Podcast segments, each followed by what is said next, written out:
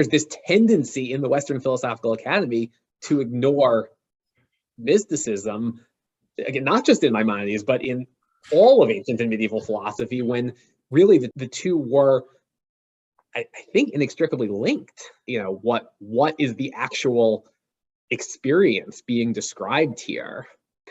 You know, in some sense, I wish he'd, you know, sort of come out and describe his journey directly and, you know, we wouldn't have to speculate and, you know, piece together the puzzle. But like, I, I think that's part of the beauty of the guy is he wanted, he wanted to guide us along his journey. He didn't just want to come out and tell us what he believes. Right. I think the more I delve into Maimonides like from from Moses to Moses, none arose like Moses. I think I think it's true. I mean, I know, like people say it's a hyperbole, but like he really did, think, reveal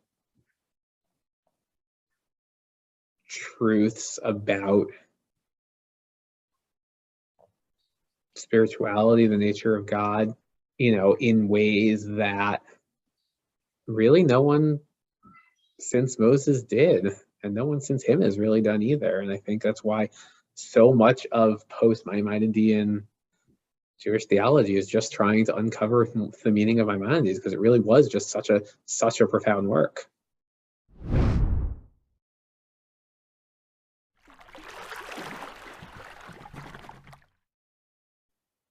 Hey. Yeah, can you hear me? Yes, now I hear you. Excellent. Woo! Okay. We'll do it without earphones. How are you? Good, thank God. How are you? Good, doing well, thank God. Thanks for joining me here. No problem. I don't know much about you. Um, no, nor I you. so good. We should get to know each other. Yes. Wait. So tell me a bit about you, and then I'll tell you about, my, about myself. Um.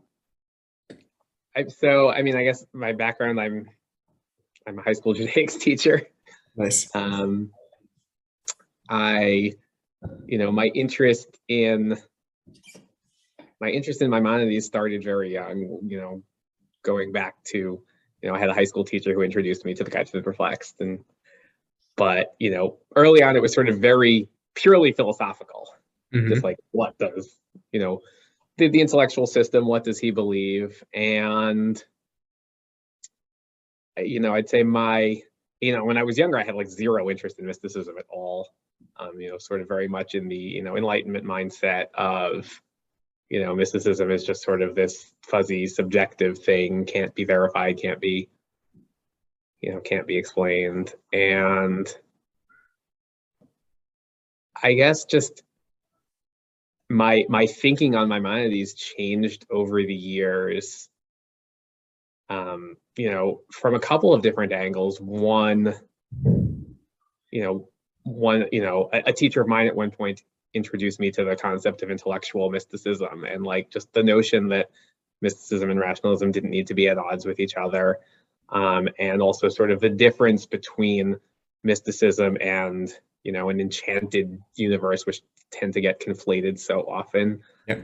um, and i started seeing things in maimonides that sounded kind of mystical like you know like his theory of knowledge and you know and you know you, know, the union of the knower and the known is like, well, that sounds kind of like Unio Mystica if you think about it.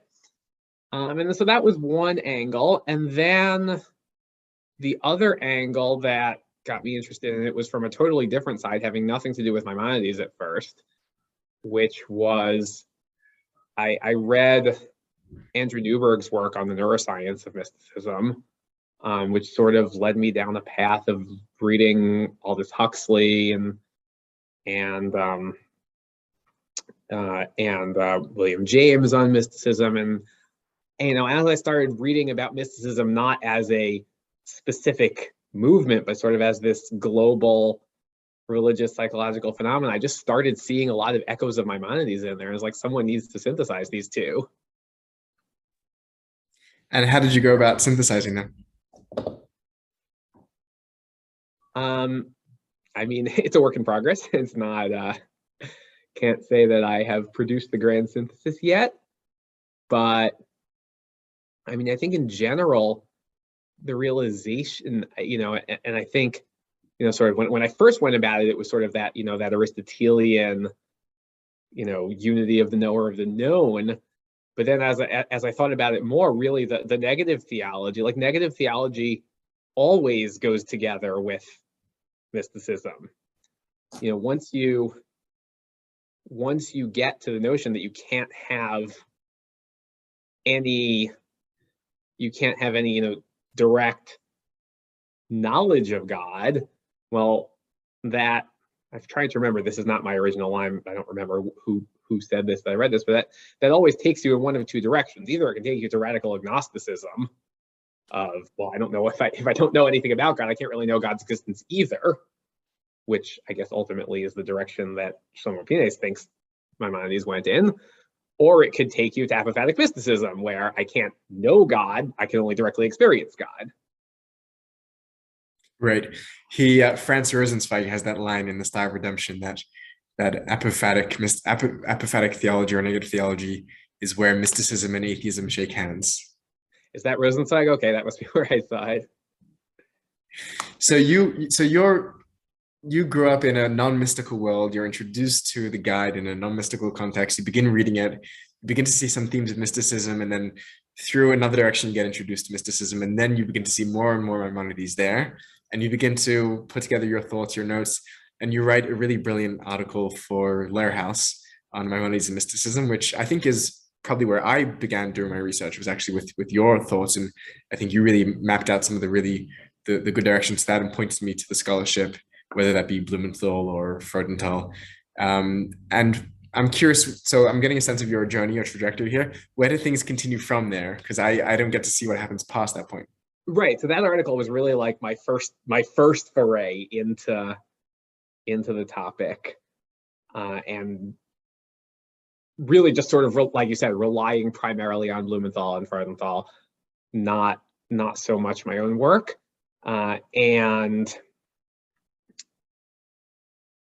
and you know you know Blumenthal obviously did a lot of work on you know, looking for like specific linguistic parallels between Maimonides and Sufism. And eh, on some level, like I, I, think he does a lot of good work there, and it's not so much my interest. I'm not so much interested in, you know, exactly where did the Rambam get this from as, you know, sort of I'm much more interested in, in, in the the phenomenology of religion than the history of religion. Uh, you know, what what is the actual experience being described here? Uh, and so I guess the where where sort of my thought has developed since then is really trying to understand again mysticism just as a general phenomenon and seeing where I see that and also fo focusing much more on the negative theology because neither Blumenthal a little bit more than Freudenthal, but neither one of them focused that much on the negative theology and really that sense that that sense that you know if you think about what the Rambam is describing in part 3 chapter 51 of the guide it is it is your typical you know apophatic mystical meditation of remove remove everything from your thoughts and god is what ex- experience what you experience when you clear everything else from your mind. And i think i think it's interesting and uh, some scholars have written about this again from a philosophical perspective you know the shift in maimonides thinkings from his earlier works to the guide. And i think the shift is very clearly a shift away from aristotelianism. And if you look at you know if you look at the mishnah torah he never really has the kind of radical theology in Mishneh Torah, that radical negative theology of Mishneh Torah that he does in the guide.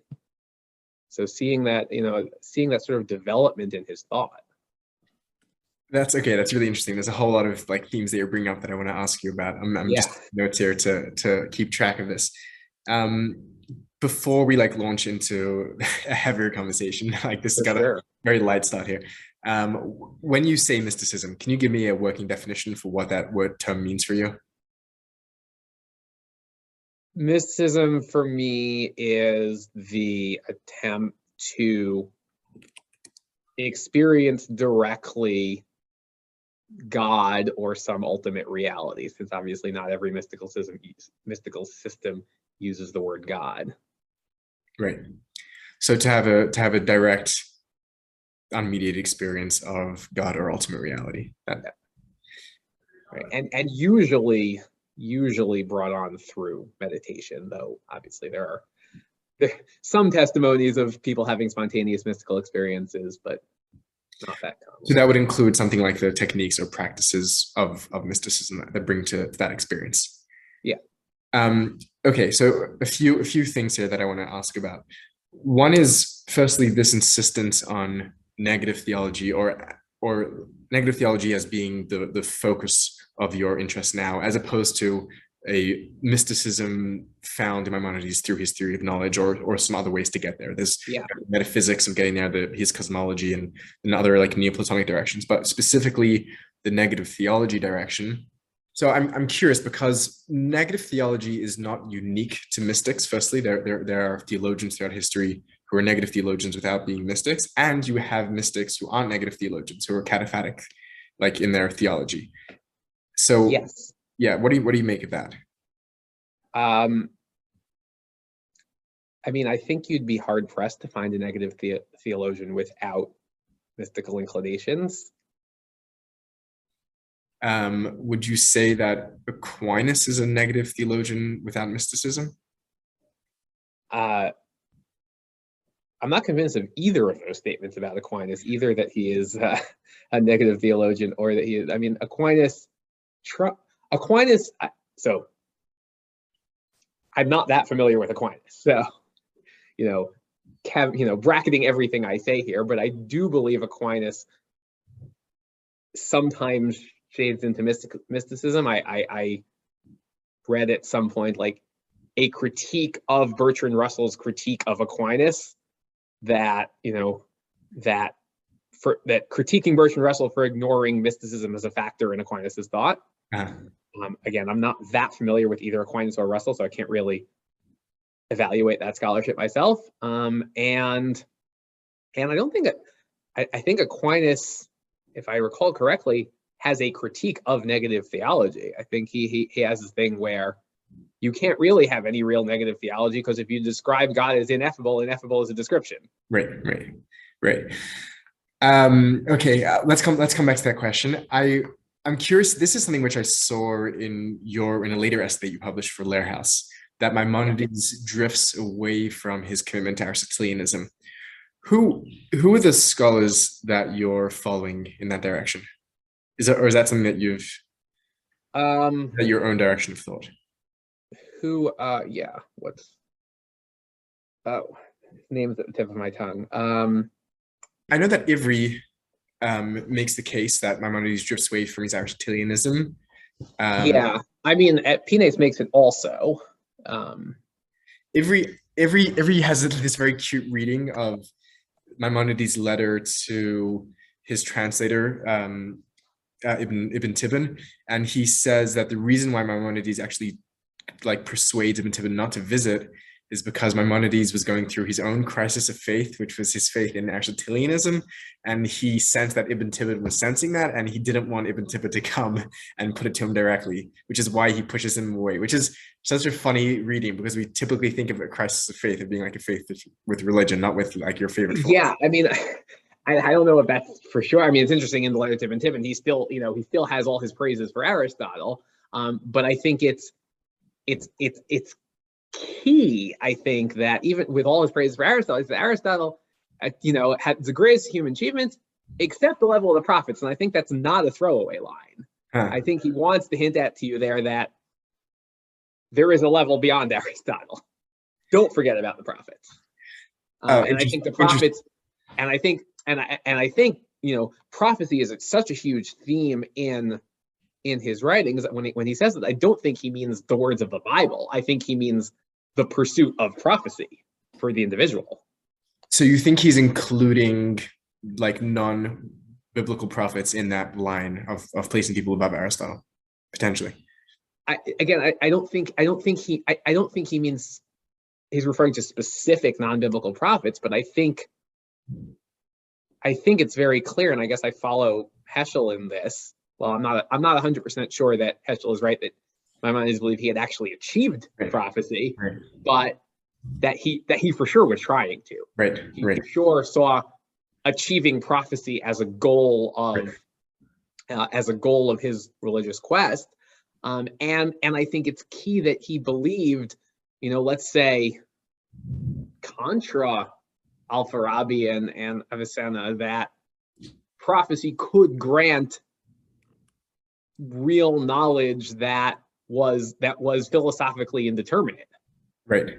that you know and I, I think that's sort of the whole, all of the chapters on on creation in the guide i think are pushing in that direction Yeah, I so I, I read your case against um or or for Maimonides' abandonment of Aristotelianism.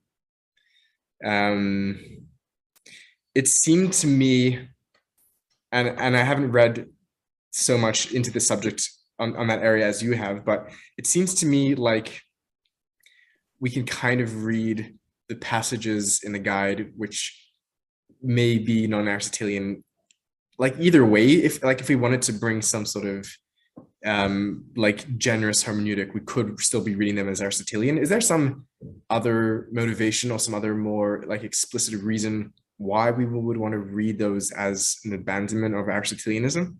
Because they didn't seem terribly persuasive in and of themselves. Okay um yeah so, so let me get to that. Sorry just so the, the the scholar i was thinking of before is uh charles manekin okay.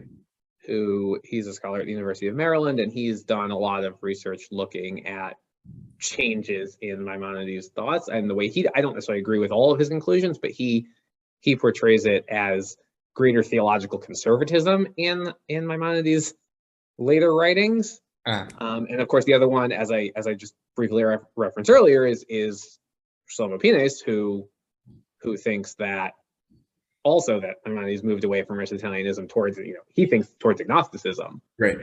But you know, but also you know documenting the constant every time he references every time he references you know the separate intelligences in the guide, it's always with a measure of skepticism. Hmm. Um what's what's motivating it for me? I mean let's say there's the reason that i hope it's not but is always you know a factor with all maimonides scholars because everyone always sees themselves in maimonides um is i hope it's not me just looking for my own spiritual development within maimonides um though one has to be honest and acknowledge that as a possible factor. Uh and the other factor went like the I, I think the major factor for me was just sort of when I when I finally read the guide cover to cover. Like I it took me a long time to actually do that. You know, I had written I had read probably most of the guide, but you know, just like looking up what does he say here and there Yeah. about different things and using it as a philosophical text as opposed to using it the way he says to read it, just beginning to end. And first of all, the realization that there just are a lot of things in the guide that feel very differently from the way from what he says in his earlier writings. Um and you know sort of the the other way to read it and you know this is acknowledged by you know the the the the, the you know like Straussian school that that you know that tension is acknowledged except they think that basically the non-aristotelian things in the guide are a smokescreen and he puts them in you know for to give him theological cover and what he really believes is the aristotelian thing. Um i think um what's his name? Uh Warren Zev Harvey has this article. He says, "Well, the Mishnah Torah is the se- you know is the secret to understanding the secrets of the guide." And to me, like I just don't get it. Like the secret views of the guide are the ones that he already said explicitly in Mishnah Torah. Right? I think if there's, I think if anything, it's it's pushing in the opposite direction, and he's using the Aristotelian stuff in the guide as the smokescreen to sort of distract the reader from the fact that he's pushing away from Aristotelianism. Hmm. And and what what is it that he's pushing towards? You would say to some form of mysticism. um you know on a philosophical level you know you know it's it's sort of it's the tension between you know as you discussed in one of your episodes between you know the the aristotelian god of the self-knowing intellect and and the neoplatonist you know one which is beyond all intellect beyond all being. On a philosophical level, it's you know it's sort of Neoplatonism, and I think the only thing he really likes from Neoplatonism is, is the negative theology. He, you know, he very much doesn't like the hypostases of, of Neoplatonism. But, you know, so pushing at least in terms of how you think about God, the in in the in the direction of negative theology in that you know Neoplatonist direction. Um, and yeah, so I mean, I think it's it's pointing in a more mystical direction, but not, uh, you know, not to say that the Mishneh Torah wasn't mystical. You know, I think Moshe Idel describes like in the Middle Ages, you have, I think he says three different schools of mysticism, but you know, the two that I would focus on here are the Aristotelian school and the Neoplatonist school. Um, and in the Aristotelian school, basically the, the object that you're seeking mystical union with is the active intellect. And it's, you know, it's an intellectual process. You know, we see that kind of in Abulafia. Uh, you know, not to say that his interpretations of Maimonides were accurate, but you know, he certainly is building off of Maimonidean ideas. Uh, and you know, and I think you see that in the Mishneh Torah. I think you know when you when he talks about when he talks about the you know the identity of the knower of the known, he talks about you know meditate meditating on meditating on these things. and he talks about the love of God. I think there there is a mystical tendency there also but I think it's really uh, at, at some point he comes to the realization that there's something beyond that. That right.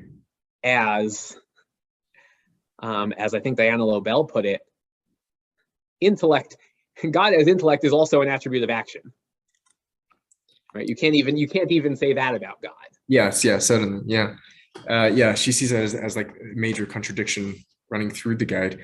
It's it's interesting to it's interesting to try and grapple. I mean, it's like it's like a good chunk of time to work through Maimonides' system just at face value, just to get a good grip on it, and then to begin to like feel into his contradictions, which he says are there, and yeah.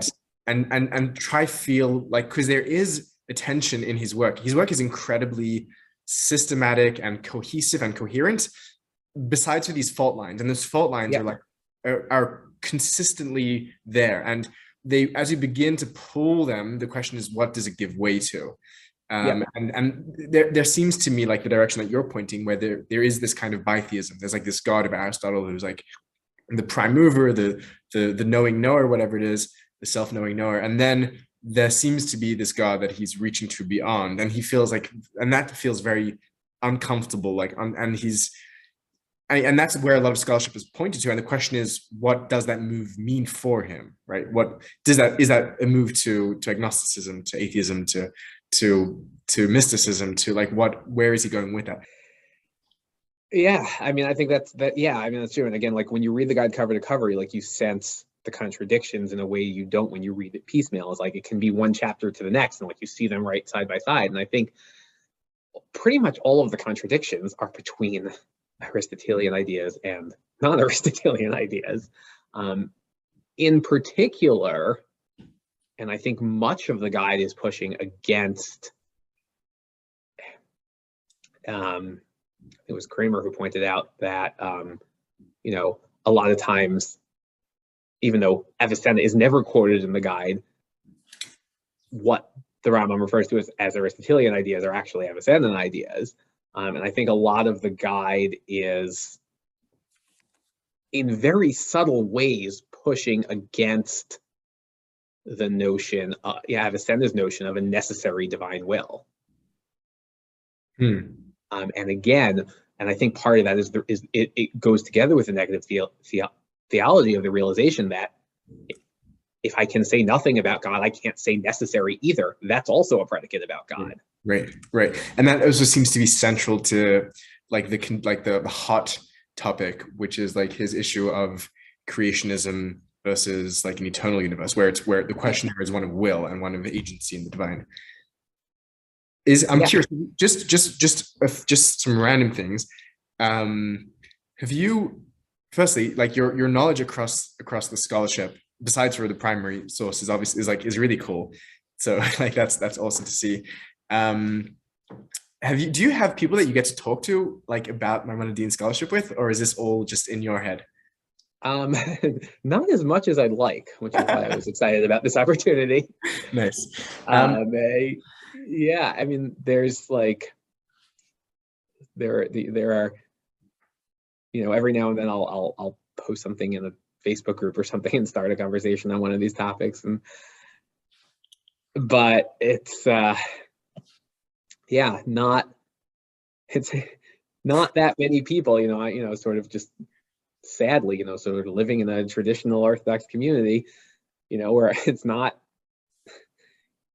uh, you know and even though i you know i totally consider this traditional orthodox theology but people just aren't interested in theology these days right, right, right. Um, we're starting. I think we're starting to see a bit of a return, uh, return to theology. There's you know a bunch of podcasts out there that are doing theology now, which is fun. Have you? Did you? Did what? I'm curious what your thoughts are, and if you've if you've spent time with Chacham Faur's work, Homo Mysticus. I, I have read Chaim Faur's work. Uh, big fan of it in general. I think he does a lot of good work in shifting how people think about the guide. And even though like a lot of people still disagree with it with his work, but he's one of those works that even if you disagree with, you have to contend with. Yeah. Um, you know, I guess one, you know, sort of my two, well, one disappointment with the work is that he doesn't, he doesn't put it in conversation with sort of general scholars of mysticism. Right. Uh, and two is I think he's writing esoterically also. I think I think he's writing in a way where he's trying to hide his secrets to the initiates. and what's his secret? I'm not sure. I'm not a I'm not a initiate of Faur, but it seems Right. like it seems like he he doesn't want to come out and say his biggest chedushim explicitly. He wants Right. to like point you in the direction. Right. You know what he's he he is doing in his work what he thinks Maimonides is doing in his. Right. He's he's copying him in in form and form and and, and subject. Um, because he he does seem to be pushing for a prophetic reading of Maimonides, and and and the guide is an initiatory prophetic text that's like striving for a reconstruction of of the lost esoteric, uh, might be it like Ma'aseh Merkava or prophetic Yeah. Judaism. Um, there is there's I mean on a, on a point that you said earlier, it seems like Maimonides is taking both from Neoplatonism, both their negative theology, but also their emanationism. And he seems to quite um, skillfully weed their emanationism into his Ptolemaic Aristotelian cosmology. Um, no, I'm getting, I'm getting, you're, you're, you're shaking your head. Yes and no. I mean, yes, but Al-Farabi already did that. Sure, yeah. I mean, I mean, in, in many ways, he's Al- Al-Farabi is, I think, the, the second most quoted person in the guide. So he's he's following him. Right. So I mean, I think I think in the sense that he's taking the emanationism, he's taking it from Al-Farabi. He's not Right. taking it directly from Neoplatonism, as opposed to Oh, I hear what you're saying. right, as opposed to the negative theology, which to the best of my knowledge, and I have not certainly not read all of Al-Farabi, but in like the key works of Al-Farabi, does not really appear appear. Interesting. I have to. I have, I'll have to have a think of that. Sarah Pessin um, has a brilliant article. I'm sure you've seen it. Um, and she's she really charts out really really lucidly the like the philosophical antecedents of our, of, of Maimonides along. This with- is her article on the Stanford Encyclopedia of yeah, Philosophy. yeah, Yeah. yeah. That, so that's where I would look to see what's happening in in Al Farabi in relation to the theology of Aristotle. Yeah. That that article has been immensely useful in yeah. pointing me to the right sources in Al-Farabi. I actually reached out to, to, to interview her as well to chat with her. Um, she was busy, but but but like they might we may actually do that still. And I also spoke to before starting this series. I spoke to uh, Professor Lorberbaum. Uh, I think his first name is Yair. Yeah, and he's directions as well.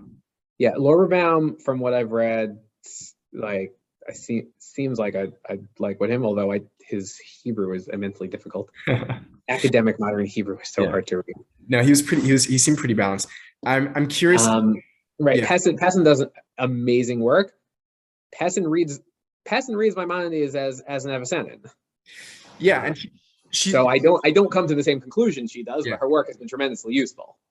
surprisingly she also reads him as a non-mystic, and she's reading all of his like mystical constructs as simply philosophical. Like she's assumed them kind of in the Andalusian tradition, which she's identifying as non-mystical, and therefore like all of these what seem to be very mystical propositions for her are just like oh this is like just a philosophical proposition which i i, I would like to ask her about It's also I mean it's also not clear to me that Avicenna and Ibn Bajja weren't mystics. right exactly exactly And I think there's just this there's this tendency in the Western Philosophical Academy to ignore mysticism, again, not just in Maimonides, but in all of ancient and medieval philosophy, when really the two just, you know, the two were, I, I think, inextricably linked.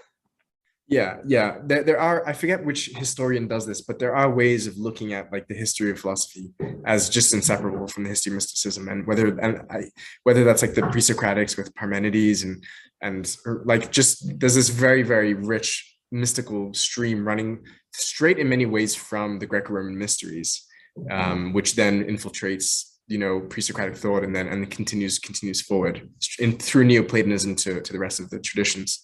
Yeah.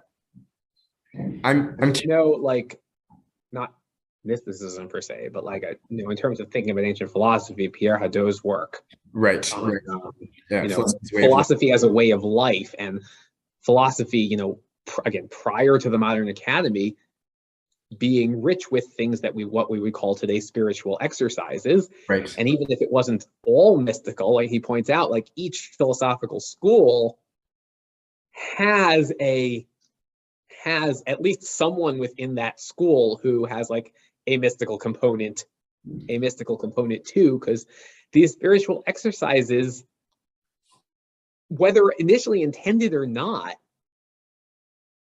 can lead one towards mystical experiences and then and then those get worked into the philosophical system.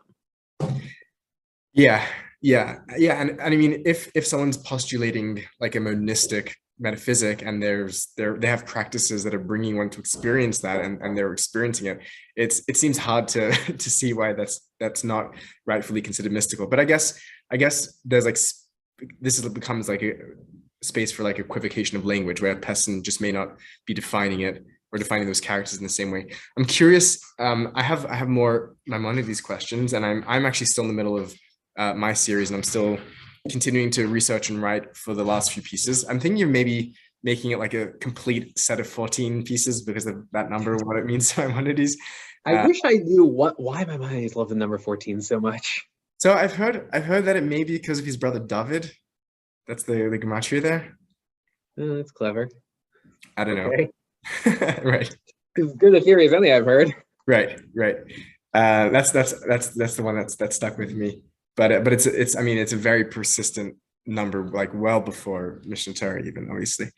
Um, his his his Millot HaHiggayon I think is 14 chapters as well, um, which is like one of his earlier pieces. I'm curious to I'm curious. This is like just a personal opportunity to get like critical feedback or or whatever it is. I'm curious what like I, I didn't realize that you were watching the videos or following the series. If you have, I'm curious to know what like what your thoughts have been. What's like uh like positive or critical. I, I'd love to hear. Yeah, I mean, I, I have certainly have not listened to all of them yet.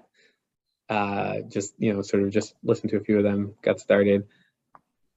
Um, and I've only listened to the ones on my mind, so I haven't like I haven't followed the series from the beginning, so I couldn't tell you that. But yeah, I mean, so far I really like your treatment of Maimonides. Again, sort of you know, sort of within this,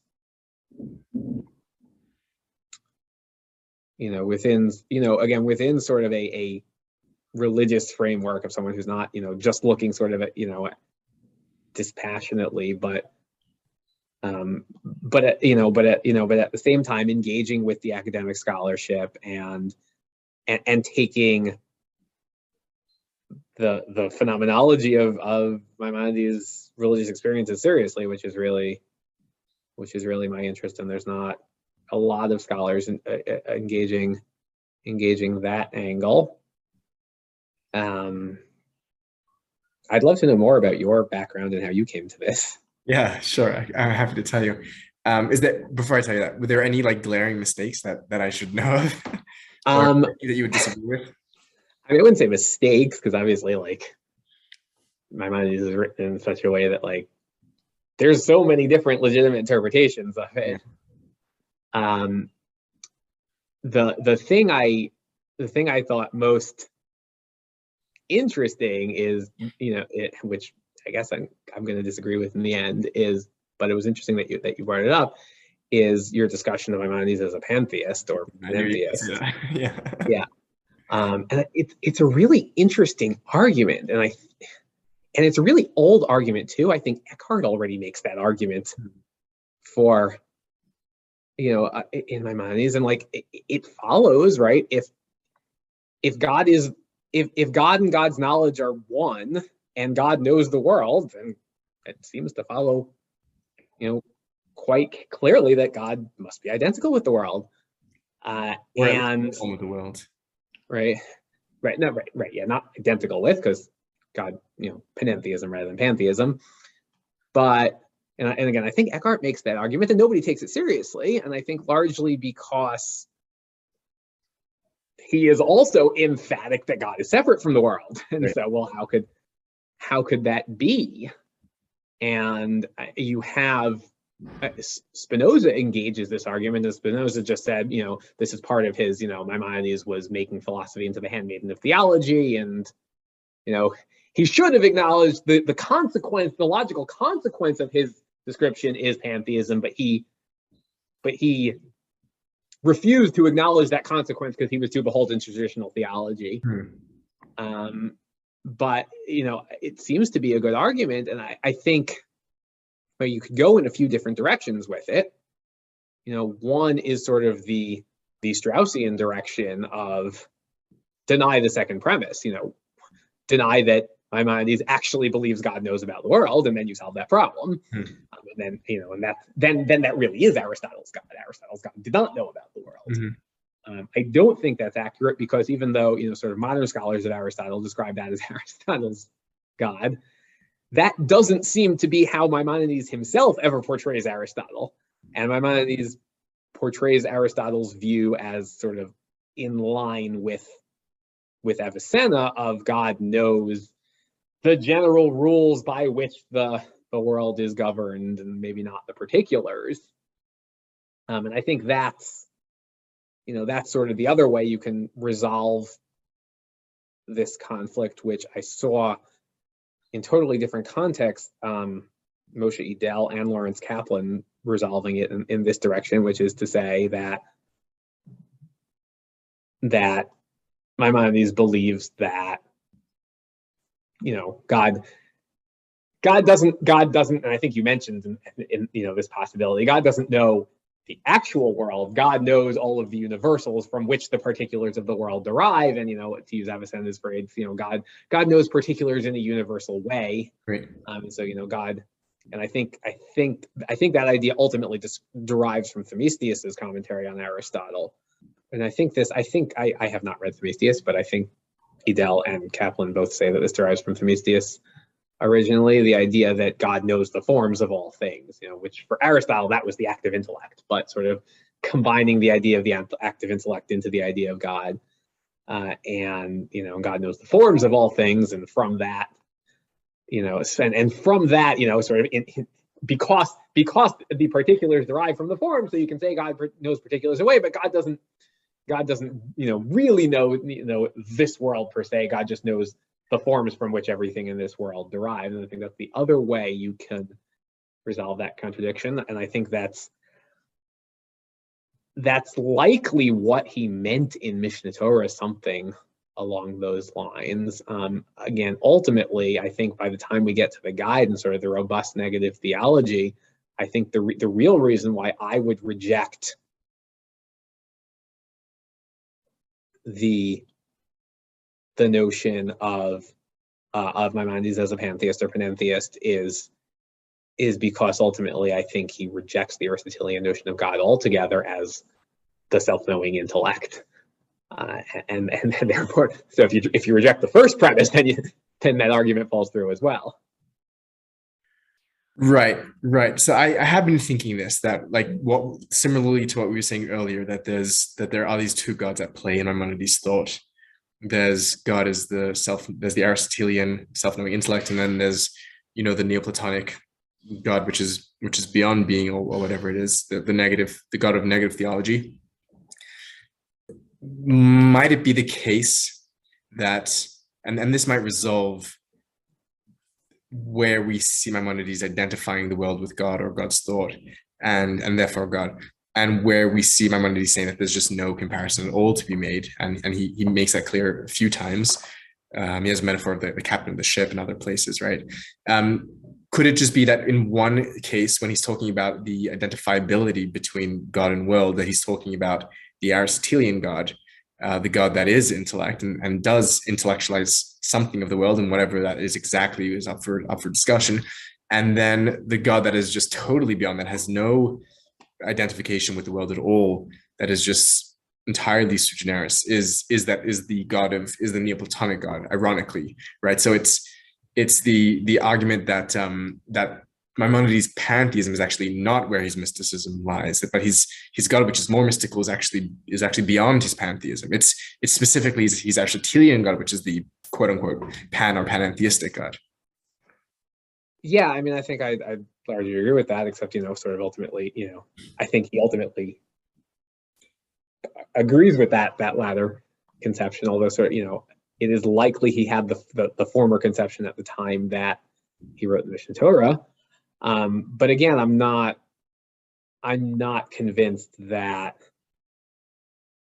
it is actually, you know, a pantheism that extends even to the material of of the world as opposed to just the form. Right, right, yeah. So that's that's something which I brought up in in the in the video there, and uh, and Blumenthal Blumenthal kind of makes uh, what's what's not I mean kind of a weak argument that just like that limitation wouldn't apply to it's it's it doesn't seem to be that right. i mean it's ironic. I feel like i feel like if you go that route which you know i think is likely what he believed. I mean it's certainly what avicenna believed. Uh you at you know you almost wind up with sort of this gnostic type worldview where you know you have you have the material world and you have in some sense like a spiritual world that exactly mirrors what goes on in the material world and god knows that spiritual world and you know right. by extension. Right. Also and i don't know if Maimonides would want to be portrayed in that fashion but it seems it, it, it ultimately seems very similar to my mind. Right. Yeah i mean insofar as he's absorbing a lot of like platonism right it's not just a gnostic notion it's a, it's a platonic notion essentially that there that there is that that dual reality it's the basic the basic theory of, of of the forms in that in play there. Um, I, I think when it comes to these issues, I try not. I mean, obviously, there's a lot of decisions and a lot of like preferences that I'm making when I put the material together and when I'm researching. But but I, I do try and leave it open for the audience, and I'd be like, well, here's this scholar, here's that scholar, and like you can make with that what you want. Um, and even in the end, like I don't, I actually don't um, think that I'm going to presents like a conclusion Maimonides was a mystic. I'm being like, this is the reasons why we might believe so, and these are the reasons against it. I think, I think this this comes back to that, to that same space between the, the two gods, which is um which is uh, Adam Afterman's argument against Maimonides as a mystic in his yeah. great book, uh, and they shall be one flesh he has a couple like peripheral arguments, which is like Maimonides isn't really advocating for this, and it's not really his mission, and this. But it seems like his core philosophical argument is that the union that happens, right, um, even in Guide 351, uh, which which he says is only a post-mortem union, and and and there Blumenthal tries to make a reading that it's that it's not just post-mortem, but but either way is only ever with the active intellect at best um, and the active intellect isn't God, even though Maimonides calls it divine. He calls it, you know, um, the. the right. I mean, I, th- I, think part of this is semantic. Like Idel is willing to call those who were seeking union with the active intellect mystics, and Afterman isn't. Just, it becomes a definitional question. Right. So there, there is an element of semantics there, but there's, I think there's maybe uh, like a more philosophical question here, which is like, does Maimonides believe that the human mind ultimately can unite with God. And I mean, there's so there's a lot of scholarship on on the limits of, of the human mind. Uh, Pines has done this work, and um, and um, Altmann has done it. I think it's it's been done quite extensively.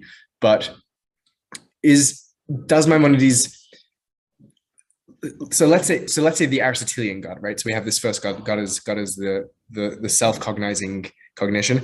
Um, it seems that there is a potential link, and that's and that would be God is expressed through the active intellect, insofar as it comes to us, right? That there is a potential for the human mind to to relate to that because that is the the image of God which through which the human is created, and that is the link, the intellect which links you to God. This is 351. Um, so that God seems to be this is again the irony. It's the Aristotelian God specifically where Unio Mystica, with whom yes. Mystica seems to be possible. Right. That's that's the difference between Blumenthal scholarship and Freudenthal scholarship. Is I think Blumenthal is really focusing on the the Unio Mystica, focusing on the Aristotelian language there. Um, whereas Blumenthal is talking about something that goes beyond a pure intellectual mysticism, right, the, right, the, the right. supra rational, right? Um, is right is he, he doesn't i mean again he's working on, on on sufi language not so much neoplatonist language but the idea that it's not just this intellectual union with the active intellect it's something that goes beyond that um, and but again i think it's semantic here right i think afterman doesn't want to call that mystical because he unless it's unless it's full union afterman doesn't want to call that mystical but i you know i, I think sort of direct communion, direct experience of you know, unmediated, to use your term before, experience of the divine. I think that's also a mystical experience. I don't think it has to necessarily be a, a, a one of union.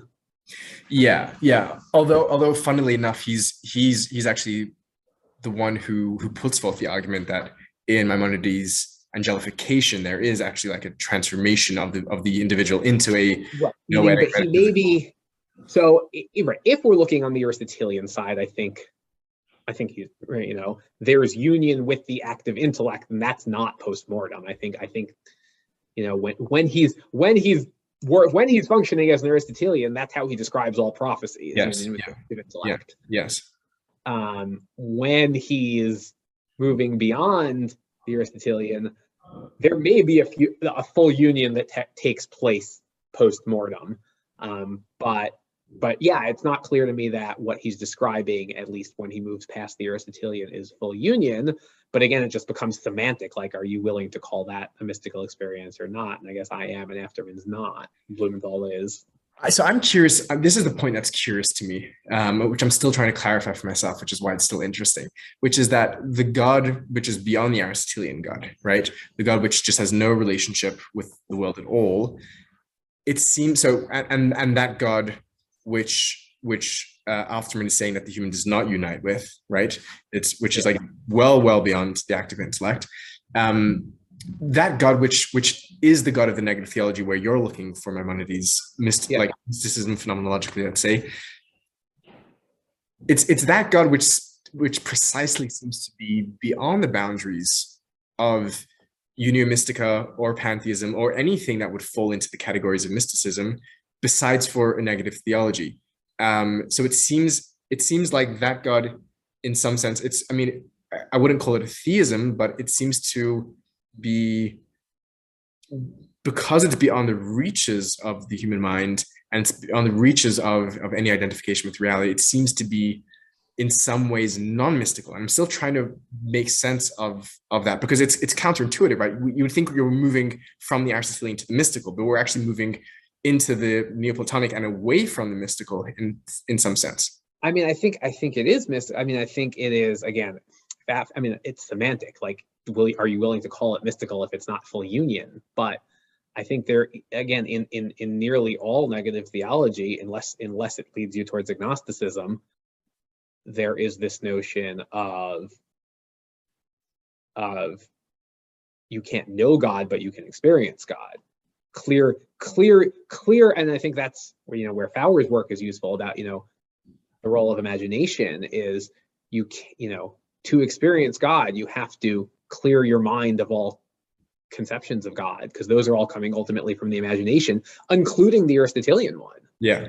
Right. All all concepts ultimately come from the imagination. And I think that's that's Faur's big contribution there. It's not different from the way we typically think of imagination and when you clear when you when you clear your mind of all of those through the various you know meditative exercises then you can experience god directly and it may not be a union but it's but it's a, but it's a direct unmediated experience. Okay, so here's my question. So when, when Maimonides is speaking about experiencing God, let's say in 351, right? Yeah. And he has all of his terminology there, um, ishk and cheshech and noyam and whatever it is. Yeah. Um, it- do you is he talking there about the God of Aristotle, or is he talking about the God beyond that?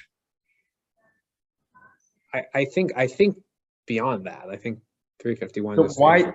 But why then is he still his language there is still precisely about the intellect and the intellect's union with that and the necessity to meditate upon that? Like it seems to be a like it seems to be the Aristotelian Unio Mystica with the active intellect. No, he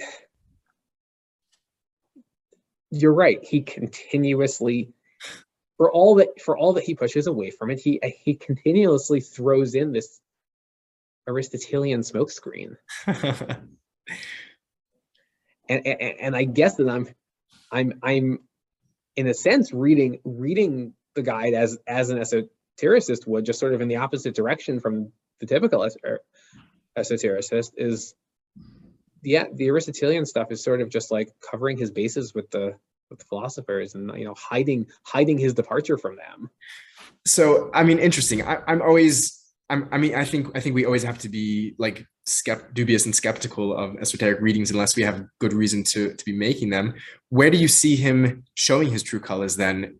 That allows you to be making that reading of 351.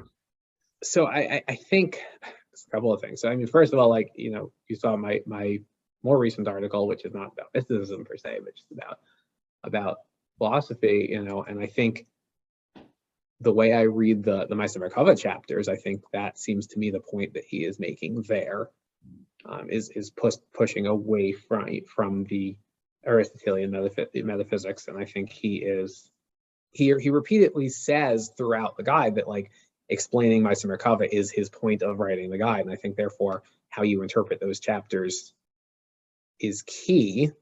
Um, and I think it's just, and I think you know one of the Ma'aseh Merkava is the Ezekiel's vision of the chariot. I'm one of these yeah goes through. Okay. I've I've just I we, we've been very good at not using Hebrew terminology up until this point.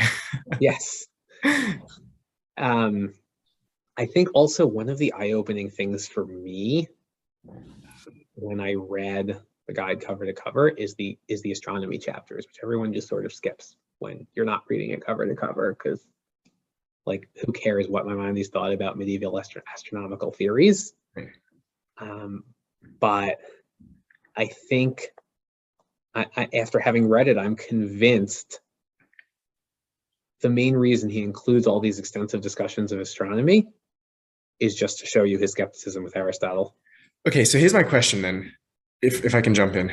Yeah, My question is so I hear what you're saying. You're saying that Maimonides frames uh, the guide as an attempt to explain what's happening, uh, what's really happening in the in the uh, in the sort of ancient Jewish esoteric traditions of Ezekiel's chariot, uh, or the divine Yeah. chariot rather. Um, and whereas most interpreters see Maimonides as, um, and this is like a classic reading, as as presenting an orthodox facade, although that term obviously doesn't exist, and but really believing in an actual Aristotelian metaphysic, what you're saying is that he's presenting a orthodox philosophical facade, namely Aristotelianism, which behind it is really resting his his neo Neoplatonism. Right. and More right, more more Neoplatonism. Again, I hesitate to use Neoplatonism because he's certainly he is certainly not you know buying wholesale into Plotinus' system, but the negative theology, the rejection of the idea of God as intellect, okay, um, the rejection of, and again, this is, you know, as has already pointed out, the rejection of separate intellects. Yeah, okay. So okay, so my question then is let's let's let's take that. Let's let's take that as a premise and that he really is um reached himself a break with Aristotelianism, which must have been very tough for him because I mean he's an Aristotelian from what like the age of 15. Um, Yeah. and and he and he he seems to only speak of him of the highest glowing terms un- until his Yeah. day, and and there may be some elements of, you know, of of obfuscation there in, in his language, whatnot, but but at least on the facade he's holding it. Um, and and instead he's embracing this this really deep and radical negative theology which just does shambles to his philosophy and presumably his his religious theology as it was up until that point um although it may be like perhaps i'd be curious to hear your speculations if that brings him back to some sort of classic talmudic or biblical judaism in some sense. Um but but here's my question. So let's let's take that let's assume that's the case. Do you see him ever um, making the case explicitly that you're wanting to make that Maimonides, uh, as a mystic, let's say, believes that the human can experience that God, the God of, of absolute negation, the apophatic God. Does he, is he ever making that case, or are you needing to put those puzzle pieces together and so say? I think, I think you have. I mean, yes, they're a puzzle. The guide is always a puzzle. Sure.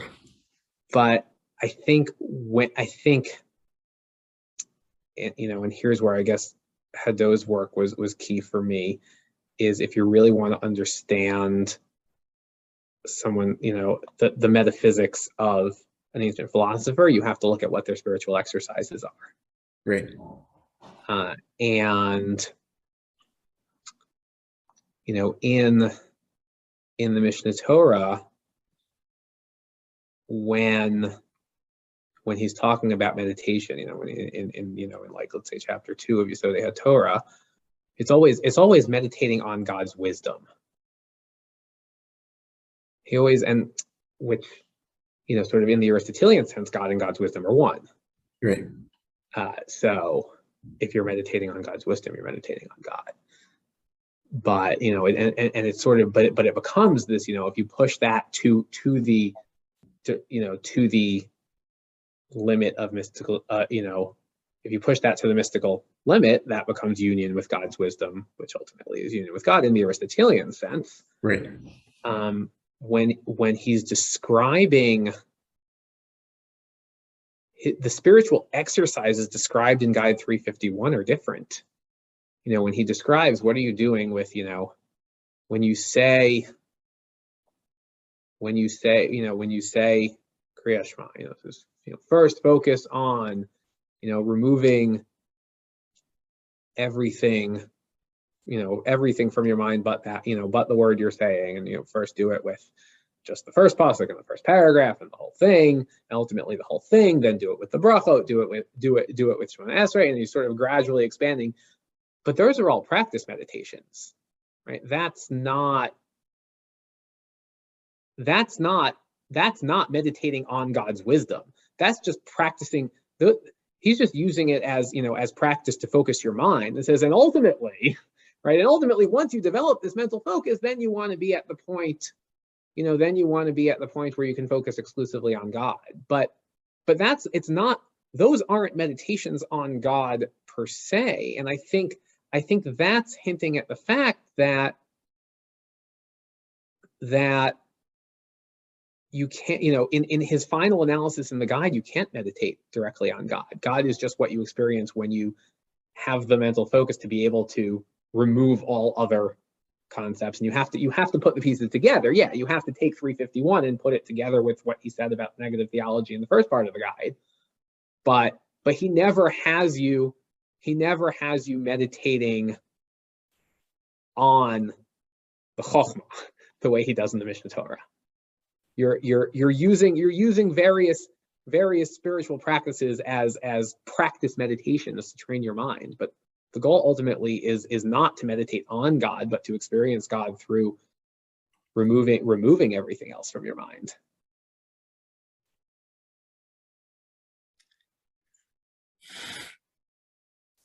I'm i'm trying to i'm trying to um like open open my mind to to to this to this argument to like to to to give it its its full justice. Um, so you're saying because the meditation practice, uh, which is should be should be a focus um, on on Hadot's suggestion, is is not on God's wisdom, uh, but is simply on an absence. That's precisely because we can't meditate upon God um, it's bringing to mind um, I was actually just trying to find it here. Earlier in the guide, uh, in 160 something, maybe it's 169. Can't remember. Um, where Maimonides writes about negative theology. He writes that um, no one can come to any sort of, no human mind can can attain any sort of affirmative conception of God. Um, only God, God's self, can can know God uh, in the positive, and that knowledge is, or the knowledge of God is that God cannot be known, right? Um, and this is translated differently. Um, this is translated differently by by uh, Pines and by by Friedlander, um, where Friedlander translates it as as the human knowledge of God is that God cannot be known, and Pines seems to keep it open where it's like where you could be reading it. It's it's it's hasagato. It's like in, in the Hebrew at least, um, which could be either referring to the human or the divine, which which Wolfson is reading as that the divine self knowledge, even the even God's knowledge of God, is simply that God cannot be known. Right, and I think right, I mean I think that's clearly reading it in the Platonian direction, um, whereas Friedlander may be reading it in the, you know more Aristotelian direction, which is and again is consistent with the Mishnah Torah, which is, you know where the most you ever see in terms of negative theology in the Mishnah Torah is we cannot fully grasp what you know what you know the, the ultimate reality of God, but it's a statement about us. It's not a statement about God. Right. Um, you know, and, and in, various in his you know in various earlier writings, he does seem to suggest that you know this is a limitation of matter, but perhaps the you know the the post-mortem human intellect perhaps can understand you know more of the divine as opposed to when you get to you know like you said you know guide you know guide 169 where again you can raise the same question about the guide and people do but i think the simplest way to read it is it is actually a statement about god. Not you know to the extent that we can make statements about god you know the problem with that. but that you know that god is god is the one who is beyond knowledge not not that not that there's a limitation of our intellects we can't understand it. Right. Right. So so that so that's an interesting parallel uh, and it's interesting to be to be reading those in concert with each other i'm still i'm still feel like i'm missing the the full weight of the argument because because let's say maimonides is saying in 351 to meditate on nothingness and, and it seems to be in that passage where he's talking about the shema that that he kind of his his language is, is a bit all over the place, right? Sometimes he's yeah. saying meditate on God, sometimes on the word itself, and sometimes it's like just clear your mind. It, it, it does seem that he's he plays around with language, and it's it's pretty clear that he's doing that intentionally. There there's some sort of trying to throw throw the reader off in, in some regard there. Um, but if what so tell me if this is tell me if I'm if I'm portraying this correctly if Maimonides is telling us to meditate upon nothingness because God's wisdom is not something that we can is not something that will bring us to to, to God, right? Because we're post Aristotelian at this point. Uh, and and then you saying then when at the end of the chapter he does describe some sort of uh, mystica, um, we need to be reading that in light of the meditation upon nothingness and not the meditation uh, through the intellect. Is that what you're saying? Yeah, I mean, again, he just like you know, in some sense, I wish he'd, you know, sort of come out and describe his journey directly and, you know, we wouldn't have to speculate and, you know, piece together the puzzle. But like, I, I think that's part of the beauty of the guy is he wanted, he wanted to guide us along his journey. Right. He didn't just, he didn't just want to come out and tell us what he believes. Right um, and yeah he yes and throughout the guide you know he sort of he, he keeps throwing in this aristotelian language and and you know but the way i see it sort of still pointing to something beyond like he does this um, like in the in the you know back in the chapter in part one of negative theology where he talks about well how could you how could you know about you know how could you know how can one person know more about god than the other if all you know if all knowledge is is negative and he talks about well someone who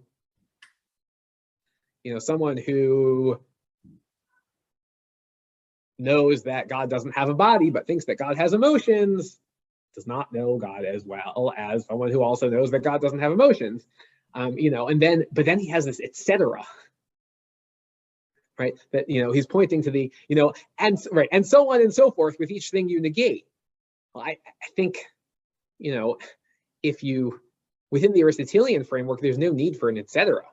Once you've gotten to God isn't a body and God isn't emotions, okay, what's left, right? God is intellect. That's all you need to know. Right. Um, you know, sort of, I think with with the etc., he's pointing to the fact that you have what the last that last stage you need to come to is realization that God isn't intellect either. Yeah. Yet he doesn't want to come out and say it directly. Yeah. There's well, there's there's two things here that are just like really that are so fascinating to me. One of them is as you're saying that the, the guide is is guiding right the person through the journey. And, and in some ways it seems like maimonides himself is it's like autobiographical. It's, it's like it's, it's his own spiritual journey that that doesn't necessarily seem to be entirely resolved right? He's writing it as letters and they're going one by one right i mean i think that's also sort of the you know the question what's the title of the guide you know Friedlander called it guide for the perplexed right it's called the guide of the perplexed right, right. which i think you know Friedlander's title is I am this guide who has all of the answers. You are the perplexed. I will guide you along the way. Whereas guide of the perplexed sort of includes himself in the perplexed as well. Yeah. Yeah. It's actually funny because you see that translation dispute come up a few times, like in, in 351 as well, when Maimonides writes like, and I cannot aspire to, to guide, or is it to guide or to be guided, right? There is that sense of like, is he including himself in it and is he not? And it seems, I mean, it's, it's clear to me that he has enough grasp of the Arabic to put those ambiguities into the text. Like it's not that it's not just our problem trying to read this text from our angle. Um, and and and he says he says like in as much in his introduction that he's going to be doing these things to us. And there's and in that sense, I mean, he's in the good tradition of of Socrates and Plato, who are not like telling the student what they should believe, but they're leading them through their own process of trying to to come to the truth. There's this uh, there's this anagoge, I think is the Greek term, where it's like where where where you, I mean where, where you lead first through this like Socratic method, but then through really like a spiritual method of like provoking students to their own where learning is just is just remembering in, in some sense uh, that's happening. I think I think one of the saddest things of the guide is is the letters that Maimonides gets back uh, from the student that he writes them to, and the student is like not impressed with the guide at all. Wow, that must have been so bad to to get those. Uh, that yeah. whole that whole game that they start the metaphors of the the wayward woman and that's that must have yeah. really stung like um so that's one element is is this is this personal journey the guide of the perplexed where he Maimonides is including himself in that um and that's that's that's one really phenomenal thing that that like that always like like gets me. The other is this like this this realization which like which i've said a few times here which is that the the great irony is that it's it's precisely it's precisely the the the Neoplatonic God, um, which which is where Maimonides mysticism breaks. It's Maimonides mysticism sits in his Aristotelian God, like, and that's both and both epistemologically and metaphysically. Um, and that's like that that's that seems so funny to me. Um, and and I think that there's good reason here to believe that like Maimonides' ultimate categorization, because he's so negative, um, puts him beyond like the categories of of mystic or rationalist, like they just don't apply anymore, which is kind of the direction that my colleague Justin Sledge from Esoterica, I'm not sure if you saw his video, uh, kind of the direction that, that he ends up going as well, which I think I might follow suit um, which is so counterintuitive. I mean, because you're you're like you're coming from the perspective of history of ideas. You're like, okay, these are the rationalist Aristotelians, like the, these are the schoolmen, and and they're boring and non-mystical, or or wherever you the person's side. And these are the Neoplatonic mystics. You know, this is your Ibn Gabirol and your Isaac Israeli and your Kabbalists, and and and then Maimonides inverts that, and uh, and we're left chasing this this apophasis. We're left chasing this emptiness that um that yeah I, am not yeah that that doesn't really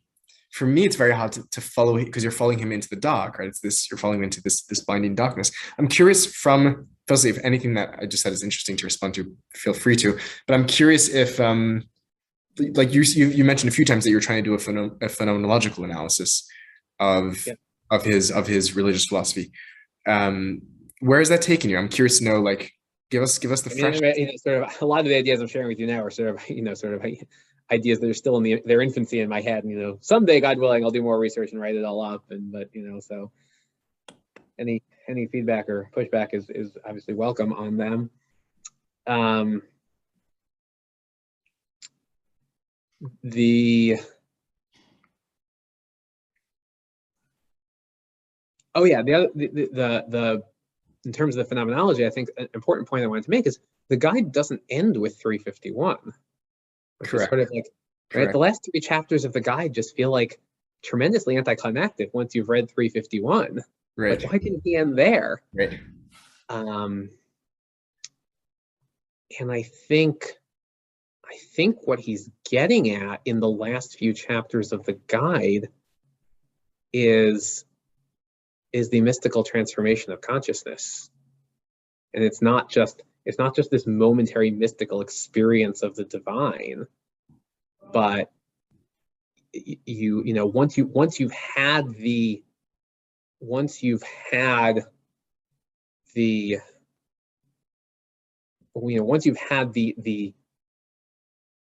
direct mystical experience it it it stays with you. And and you know you live you live you know you you your consciousness has this you know this constant awareness of of the divine that stays with you thereafter and you become this conduit of divine providence and i think that i think it's that shift in consciousness And i don't think he had the language to really describe that but you know now that you know with the work of you know starting with you know huxley describes this and then um i saw you had an episode on him earlier on. I didn't listen to the episode yet but stace with the introverted versus extroverted mysticism um you know where you know this you know i think what's going i think i think you have you know you know with our examination of mysticism sort of around the world we have the language to see exactly what's going on there in maimonides. And it's it's this it's this mystical shift in consciousness where 351 he's describing the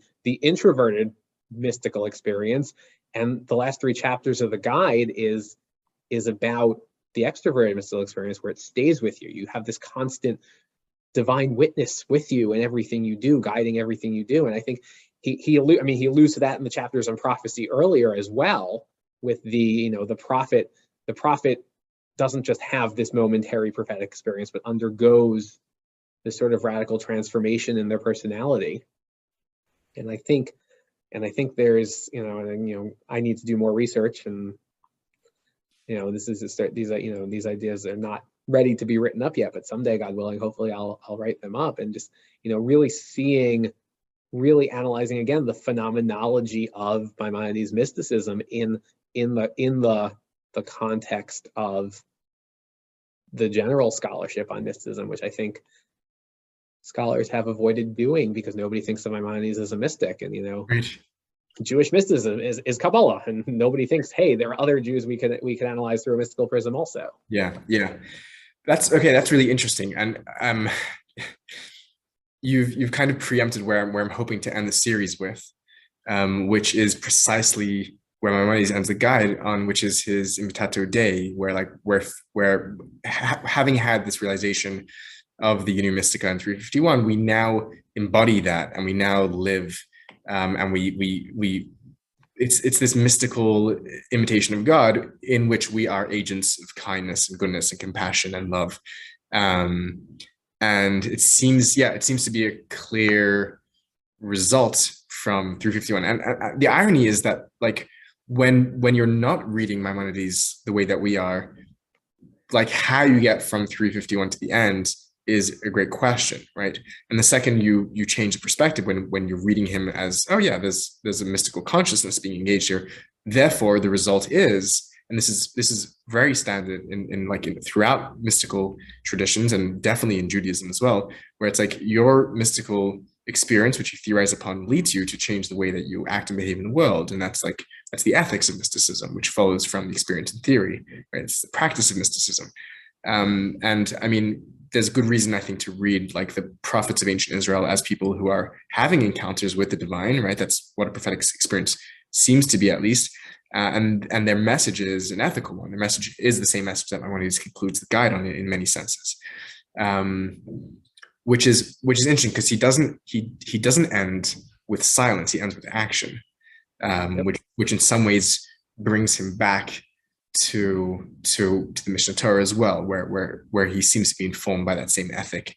Uh, at least there's been some scholarship trying to make that case um, it's fu- it's funny because you know I mean trying to plan out the series there's a certain there's an element of like the scholarship and the rigor and there's also the element of like the presentability and like the the narrative and entertainment value and like what story you're weaving. And I was I was from the very beginning I'm thinking like how am I going to end the series? Like where what's what's the what's the end note? And I always was thinking that I'm going to end with 351 and end on the note of my money silence and just end off in like literally into that silence and then but that's not where he ends. He, he comes back to, to that action.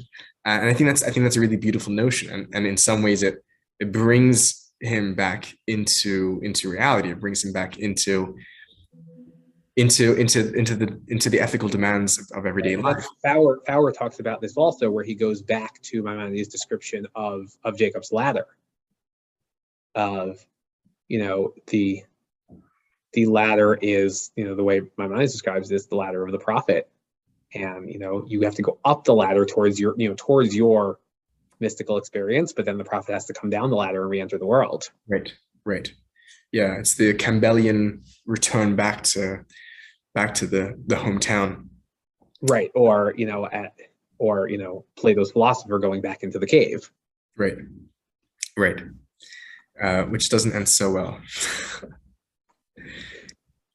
Um, that's really great. It was really it was really great to connect. It was really great to meet you. you. It's been great uh, reading your early scholarship. It's it's it definitely set me on the right path. Um, so I'm appreciative of that. I have I have like I have like this one final question, which is like a yeah. sour question. It's like, uh, who then is the is the real Maimonides? You know, there's this whole thing. It's like, is it Maimonides of the Mishneh Torah or is it the Maimonides of the Gemara? In your in your hot take, who is the real Maimonides? Um, at what point in his life? Good answer. I don't. I don't think he was being insincere in the Mishneh Torah. I think. I think at each stage in his life, it represents where he was in his own thinking at that time. And and where does he come uh, by the end of the journey? Uh, by the end of the journey, I think he has lost faith in Aristotelian metaphysics. Mm-hmm. Um, but I think the one thing that is consistent really from sort of beginning to end is his interest in prophecy. Again, not just meaning the words of the Bible, but meaning trying to achieve prophecy as a as an individual goal whether he believed he ever actually achieved it, I don't know. But and I think over the course of his life, the metaphysical background to what he thought was necessary to achieve did change. But I think the one constant throughout his life is the is the pursuit of prophecy. Hmm.